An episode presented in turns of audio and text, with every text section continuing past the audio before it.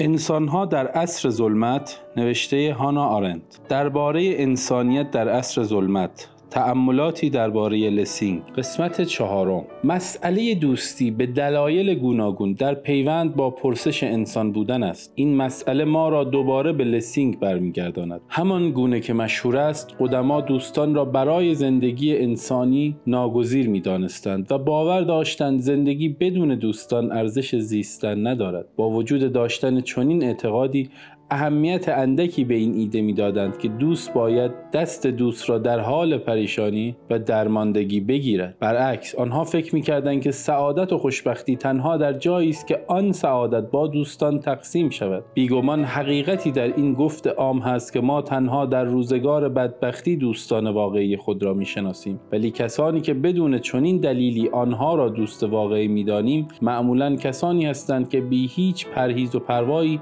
سعادت خود خود را به آنها نشان می دهیم و در تقسیم شادمانی هایمان با کسی روی آنها حساب می کنیم ما عادت داریم دوستی را تنها به مسابه پدیده انس صمیمانه ببینیم. رابطه ای که در آن دوستان بی مزاحمت جهان دل خود را به روی هم می گشایند نلسین که روسو یکی از بهترین هواداران این نوع نگرش بود که به خوبی با رویکرد بنیادی فرد مدرن سازگار است. فردی که بیگانگیش از جهان تنها می تواند خود را در قلمرو خصوصی و در رابطه صمیمانه رویارو و در دیدار با دوستانش فاش کند. در نتیجه فهمیدن معنای سیاسی دوستی برای ما دشوار است. هنگامی که برای نمونه در آثار ارسطو می‌خوانیم که فیلیا دوستی میان شهروندان یکی از مقتضیات بنیادین بهروزی در دولت شهر است چه بسا فکر کنیم مراد او چیزی بیش از نبود چند دستگی و جنگ داخلی در درون دولت شهر نیست. ولی برای یونانیان گوهر دوستی در گفتگو شکل می گرفت. آنها باور داشتند که تنها گفتگوی مدام میان شهروندان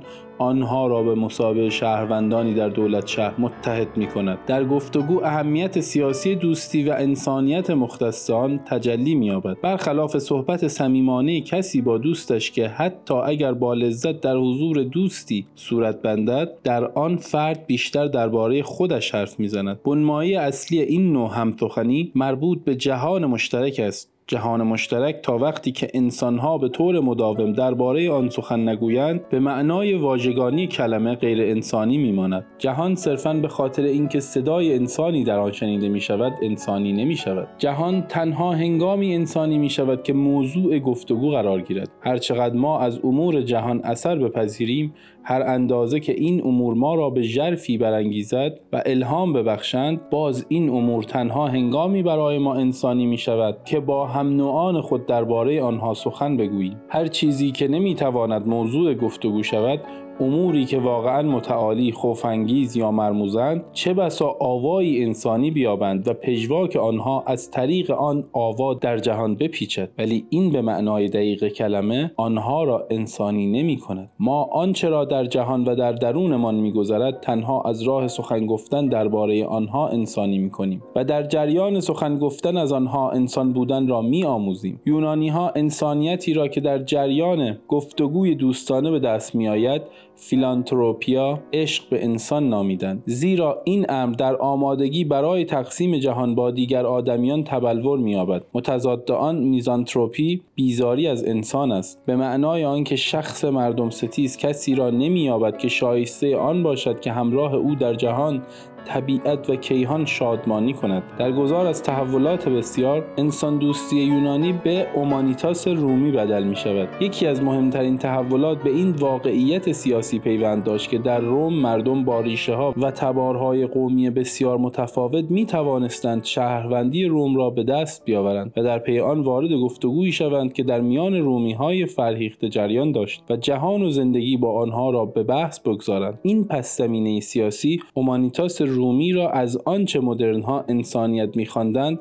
و از آن به طور کلی صرفا تأثیر آموزش را مراد می کنند متمایز می کند انسانی بودن باید به جای احساساتی بودن حساب شده و خیشتندارانه باشد. انسانیت نه در برادری که در دوستی به بهترین شکل جلوه می یابد انسانیت تنها رابطه صمیمانه شخصی نیست بلکه خواستهای سیاسی می آفریند و بازگشت به جهان را تضمین می کند همه اینها ویژگی های خاص دوران باستان کلاسیک به نظر می آید ولی حیرت می کنیم وقتی در ناتان حکیم ویژگی های مشابهی میابیم نمایشنامه ای که با وجود مدرن بودنش می‌تواند درام کلاسیک دوستی خوانده شود. امر شگفتانگیز در این نمایشنامه جمله است که ناتان خطاب به تمپلر می‌گوید و در واقع به هر کس که دیدار می‌کند ما باید دوست باشیم. اهمیت این دوستی برای لسینگ آنقدر از شور عشق بیشتر است که می تواند بی ملاحظه سر و ته قصه عاشقانه را هم بیاورد. معلوم می شود که دو دلداده قصه تمپلر و رشا دختر خانده ناتان برادر و خواهرند و آن را به رابطه ای بدل کند که شرط آن دوستی فارغ از عشق است. تنش دراماتیک نمایشنامه تنها در ستیز میان دوستی و انسانیت با حقیقت نهفته است. این واقعیت چه بسا موجب شگفتی بیشتر انسانهای مدرن شود ولی به طرز جالبی به اصول و ستیزه های نزدیک است که دل مشغولی دوران باستان کلاسیک بود. در پایان سرانجام معلوم می شود که فرزانگی ناتان تنها از آمادگی او برای قربانی کردن حقیقت در پای دوستی مایه می‌گیرد دیدگاه های لسینگ درباره حقیقت بسیار خلاف مذهب مختار بود. او حاضر نمی‌شد هر حقیقتی را هر چه باشد بپذیرد. حتی آن دست حقایقی را که فرزن حاصل مشیت الهی است. او هرگز خود را ملزم به پذیرش حقیقت نیافت. چه آن حقیقت حاصل تحمیل دیگران باشد چه مقتضای استدلال های خودش. در برابر دوگانه افلاتونی دیدگاه یا حقیقت بیگمان انتخاب لسینگ مشخص بود. او خرسند بود که به قول خودش انگشتر واقعی حقیقت مفقود شده. اگر اساسا چنین چیزی وجود می داشته است. او از این خرسند بود که وقتی آدمها درباره امور این جهان با یکدیگر سخن می‌گویند شمار شمار ناپذیری از دیدگاه ها وجود دارند و طرح می شوند پیدا شدن انگشتر اصلی حقیقت به معنای پایان گفتگو و در نتیجه پایان دوستی و سرانجام پایان انسانیت بود. بر همین پایه او خرسند بود که به نژاد خدایان محدود تعلق دارد. نامی که او گاه انسانها را بدان می‌خواند. او میاندیشید که جامعه انسانی از کسانی آسیب می‌بیند که به هر آب و آتشی می‌زنند تا ابر درست کنند. آسیبی بس بیشتر از کسانی که آن ابرها را میپراکنند و جامعه انسانی از کسانی که می‌خواهند شیوه های گوناگون اندیشیدن انسانها را زیر یوغ سبک فکر خود درآورند بسی متحمل خسارت شده است. این با رواداری به معنای پیش پا افتاده آن ارتباطی چندانی ندارد. به واقع لسینگ خود به هیچ روی آدم رواداری نبود. در عوض آنچه لسینگ می‌گوید تا اندازه زیادی با استعداد دوستی گشودگی به روی جهان و سرانجام با عشق اصیل به نوع آدمی پیوند دارد. درون‌مایه خدایان محدود محدودیت های فهم انسانی محدودیت هایی که عقل نگره‌ورز وا می نماید و از این رهگذر استعلا یابد بعدها موضوع مهم نقد کانت شد. رویکرد کانت هر وجه اشتراک ممکنی با رویکرد لسینگ داشته باشد و در واقع وجوه مشترک چندانی نداشتند دو اندیشمند در نقطه تعیین کننده از هم جدا می شدند کانت دریافت که هیچ حقیقت مطلقی برای انسان در کار نیست. دست کم حقیقت به معنای نظری آن. او بیگمان می توانست حقیقت را در پای امکان آزادی انسان قربانی کند. زیرا اگر ما مالک حقیقت باشیم دیگر نمی توانیم آزاد باشیم. ولی او به دشواری می توانست با لسینگ هم رأی باشد که حقیقت اگر وجود دارد می تواند بی هیچ پروایی در پای انسانیت و امکان دوستی و گفتگو میان انسانها قربانی شود. کانت استدلال کرد که امر مطلق وجود دارد و آن وظیفه بیچون و چرای اخلاقی است که ورای انسانها قرار می گیرد و در همه امور انسانی نقشی تعیین کننده دارد و نمی تواند حتی به خاطر انسانیت به هر معنایی که باشد نقص شود. منتقدان اخلاق کانتی بارها این برنهاده را به مسابه برنهاده کمابیش غیر انسانی و سنگدلانه تقبیح کردند. فارغ از ارزش استدلال آنها غیر انسانی بودن فلسفه اخلاق کانت انکار ناپذیر است زیرا بیچون و چرا بودن وظایف اخلاقی مطلق بودن آنها را فرض می‌گیرد. وظایف اخلاقی در عین مطلق بودن به قلمرو روابط میان انسانها ربط دارد و نسبیت بنیادی قلمرو روابط میان انسانی با مطلق بودن وظایف اخلاقی سازگار نیست. ناانسانیت یا فقدان انسانیت که با مفهوم حقیقت واحد گره خورده است در آثار کانت با روشنی خاصی نمایان می شود درست به سبب آنکه او کوشیده تا حقیقت را در عقل عملی بیابد. گویی او که بیوقفه محدودیت های شناختی انسان را نشان می‌داد نمی توانست این فکر را برتابد که آدمی در عمل نیز نمی تواند مانند خدا رفتار کند. با این همه لسینگ از همان چیزی شادمان بود که دست کم از زمان پارمنیدس و افلاتون تا روزگار او هرگز فیلسوفان را اندوهگین نکرده بود. اینکه حقیقت به محض آنکه به زبان آید بیدرنگ به دیدگاهی در میان دیدگاه ها بدل می شود دیدگاهی که می توان با آن در پیچید از نو صورتبندی کرد و آن را موضوعی برای سخن گفتن با دیگران ساخت. عظمت لسینگ تنها در این نبود که از لحاظ نظری باور داشت حقیقت واحدی در جهان انسانی نمی‌تواند وجود داشته باشد. آنچه لسینگ را متمایز از دیگران می‌کرد خوشحالی او از نبودن چنین حقیقتی بود. چون از نظر او وجود نداشتن حقیقتی واحد باعث می‌شد گفتگوی بیپایان میان انسانها ضرورت پیدا کند و تا هنگامی که انسانها بر روی زمین میزیند ضرورت آن از میان نرود. حقیقت مطلق واحد اگر می توانست وجود داشته باشد همانا به معنای مرگ همه آنهایی بود که با یکدیگر مناقشه و بحث می کنند. بحث و مناقشه امری بود که این نیا و خداوندگار همه جدلی ها در زبان آلمانی با آن بسی آسوده بود و همواره با روشنی و قطعیت تمام از آن جانبداری می کرد. توقف بحث و جدل اعلام پایان انسانیت است. امروزه همدلی به شیوه لسینگ با تنش دراماتیک ولی غیر تراژیک ناتان حکیم دشوار است. شاید یکی بدان سبب که بیگمان وقتی پای حقیقت در میان است روادارانه رفتار می‌کنیم. گرچه به دلایلی که با دلایل لسینگ به سختی خویشاوندی دارند امروزه ممکن است گاه کسی مثل حکایت سه انگشتر لسینگ حقیقت را به پرسش بگیرد. مانند تعبیر درخشان کافکا سخن گفتن از حقیقت دشوار است زیرا اگرچه تنها یک حقیقت وجود دارد حقیقت زنده است و در نتیجه چهره ای زنده و دگرگون شونده دارد. ولی اینجا نیز درباره جنبه سیاسی تقابلی که لسینگ میان حقیقت و انسانیت برقرار می کند هیچ چیز گفته نمی شود امروزه بیش از گذشته آدم هایی که باور داشتند مالک حقیقتند به ندرت دیده می شوند در عوض ما مدام به کسانی برمیخوریم که مطمئنند که حق با آنهاست. تفاوت روشن است. پرسش حقیقت هنوز به قلمرو فلسفه و دین تعلق داشت. در حالی که مشکل برحق بودن ما از درون چارچوب علم و از سبک اندیشه معطوف به علم مایه می‌گیرد. کاری به این مسئله ندارم که آیا چنین تغییری در شیوه های اندیشیدن برای ما نیک بود یا بد. واقعیت ساده آن است که حتی آدمهایی که از داوری درباره سویه های علمی یک استدلال سراپا ناتوانند به همان اندازه مجذوب حقانیت علمی هستند که های سده 18 میلادی شیفته مسئله حقیقت بودند. اینکه دانشمندان علوم تجربی تا جایی که واقعا به شکلی علمی در کار خود پیش می‌روند به خوبی می‌دانند که حقایق آنها هرگز نهایی نیست و با های زنده مدام آنها را به شکلی رادیکال بازنگری می کند به طرز غریبی از شیفتگی انسانهای مدرن به رویکردهای دانشمندان هیچ نمیکاهد. به رغم تفاوت میان دو مفهوم تملک حقیقت و برحق بودن هر دو وجه مشترکی با هم دارند. اگر کار به تقابل میان دیدگاهشان با انسانیت یا دوستی بکشد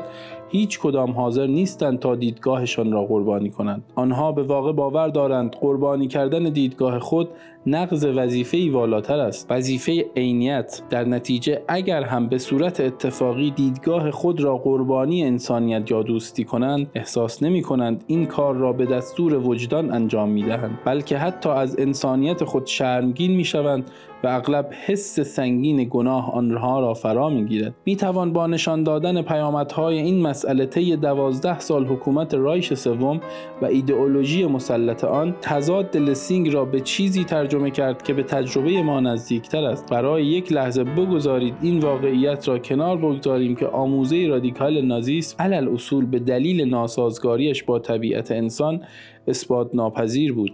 شاید اشاره به این نکته سودمند باشد که این نظریه های علمی نازی نه ابداع نازی ها بود نه به طور خاص ابداع آلمانی. بگذارید برای یک لحظه فرض کنیم که نظریه های رادیکالی می توانستند به شکل قانع کننده اثبات شوند. تردیدی روا نیست که نتایج عملی سیاسی که نازی ها از این نظریه ها می گرفتند سراپا منطقی بودند. فرض کنید بتوان با شواهد علمی تردید ناپذیری نشان داد که نژادی فروتر است. آیا این می تواند امهای آن نژاد را توجیه کند؟ پاسخ به این پرسش هنوز خیلی ساده است. چون می‌توان از فرمان قتل نکن یاری گرفت که در واقع از آغاز پیروزی مسیحیت بر دوران باستان به فرمان بنیادی حاکم بر اندیشه حقوقی و اخلاقی غرب بدل شده است. ولی از نظر شیوه اندیشیدن که نه تحت سلطه ساختارهای حقوقی است نه اخلاقی ندینی و اندیشه لسینگ به همان اندازه که زنده و پویا بود فارغ از آن ساختارها نیز بود. پرسش را به این صورت می‌توان در انداخت آیا هیچ یک از این آموزه ها هرچند به صورتی متقاعد کننده اثبات شده باشند ارزش قربانی کردن حتی یک دوستی میان دو انسان را دارند باری به نقطه آغاز بحثم بازگشته. به فقدان شگفت‌انگیز عینیت در جدلگری لسینگ به جانبداری تیزبینانه او که هیچ ارتباطی با سوبژکتیویته نداشت زیرا هرگز او از خود جانبداری نمی‌کرد بلکه جانب رابطه آدمها با جهانشان از نظر موضعها و دیدگاههایشان را می‌گرفت. پاسخ به پرسشی که پیش کشیدم برای لسینگ ساده بود. هیچ دید دیدگاه عمیقی درباره سرشت یهودیت، مسیحیت یا اسلام او را از بنیاد گذاشتن دوستی و همسخنی با مسلمانانی باورمند، یهودی متقی یا مسیحی مؤمن باز نمی داشت. وجدان فارغبال و سالم او هر آموزه‌ای که علل اصول امکان دوستی میان انسانها را نابود می کرد پس می‌زد. او بیدرنگ جانب آدمی را می گرفت و بحث های آلمانه و عوامانه در این یا آن اردوگاه بیعتنایی می کرد. این انسانیت لسی بود این انسانیت در جهانی ظهور کرد که از نظر سیاسی به بردگی گرفته شده و افزون بر این شالوده هایش پیشتر به لرزه افتاده بود. لسینگ نیست در عصر ظلمت میزیست و تاریکی آن عصر به سختی توانسته بود او را ویران کند. ما شاهد بوده ایم در چنین عصری انسانها چه نیاز مبرمی به نزدیک شدن به یکدیگر دارند. به اینکه در گرمای رابطه صمیمانه در پی جایگزینی برای آن روشنایی میگردند که تنها قلمرو عمومی می‌تواند بتاباند. ولی بسنده کردن به رابطه صمیمانه بدان معناست که از بحث میپرهیزند و میکوشند تا جای ممکن تنها با مردمی بیامیزند که با آنها درگیر نمی‌شوند. در آن روزگار تاریک و جهان تنگ برای انسانی با منش و روش لسینگ مجال اندکی وجود داشت. جایی که آدمها به همدیگر نزدیک می شدند تا یکدیگر را گرمتر کنند از او دورتر می شدند با این همه او که در قایت ستیهندگی جدلی بود تنهایی را بیشتر تاب می آورد تا نزدیکی مفرت برادرانه ای که همه تمایزها را می زدود. او هرگز میل نداشت رابطه با کسی را که با او وارد بحث شده بود قطع کند. دل مشغولی یگانی او انسانی کردن جهان از طریق گفتگوی بیدرنگ و گسست درباره مسائل و رویدادهای آن بود. او می‌خواست دوست بسیاری کسان باشد ولی حاضر نبود برادر کسی شود. او نتوانست با کسانی که طرف گفتگو و مناقشه با او بودند این دوستی در جهان را به دست آورد. در شرایطی که آن زمان در سرزمین های آلمانی زبان حاکم بود او به دشواری می توانست به این هدف نائل آید.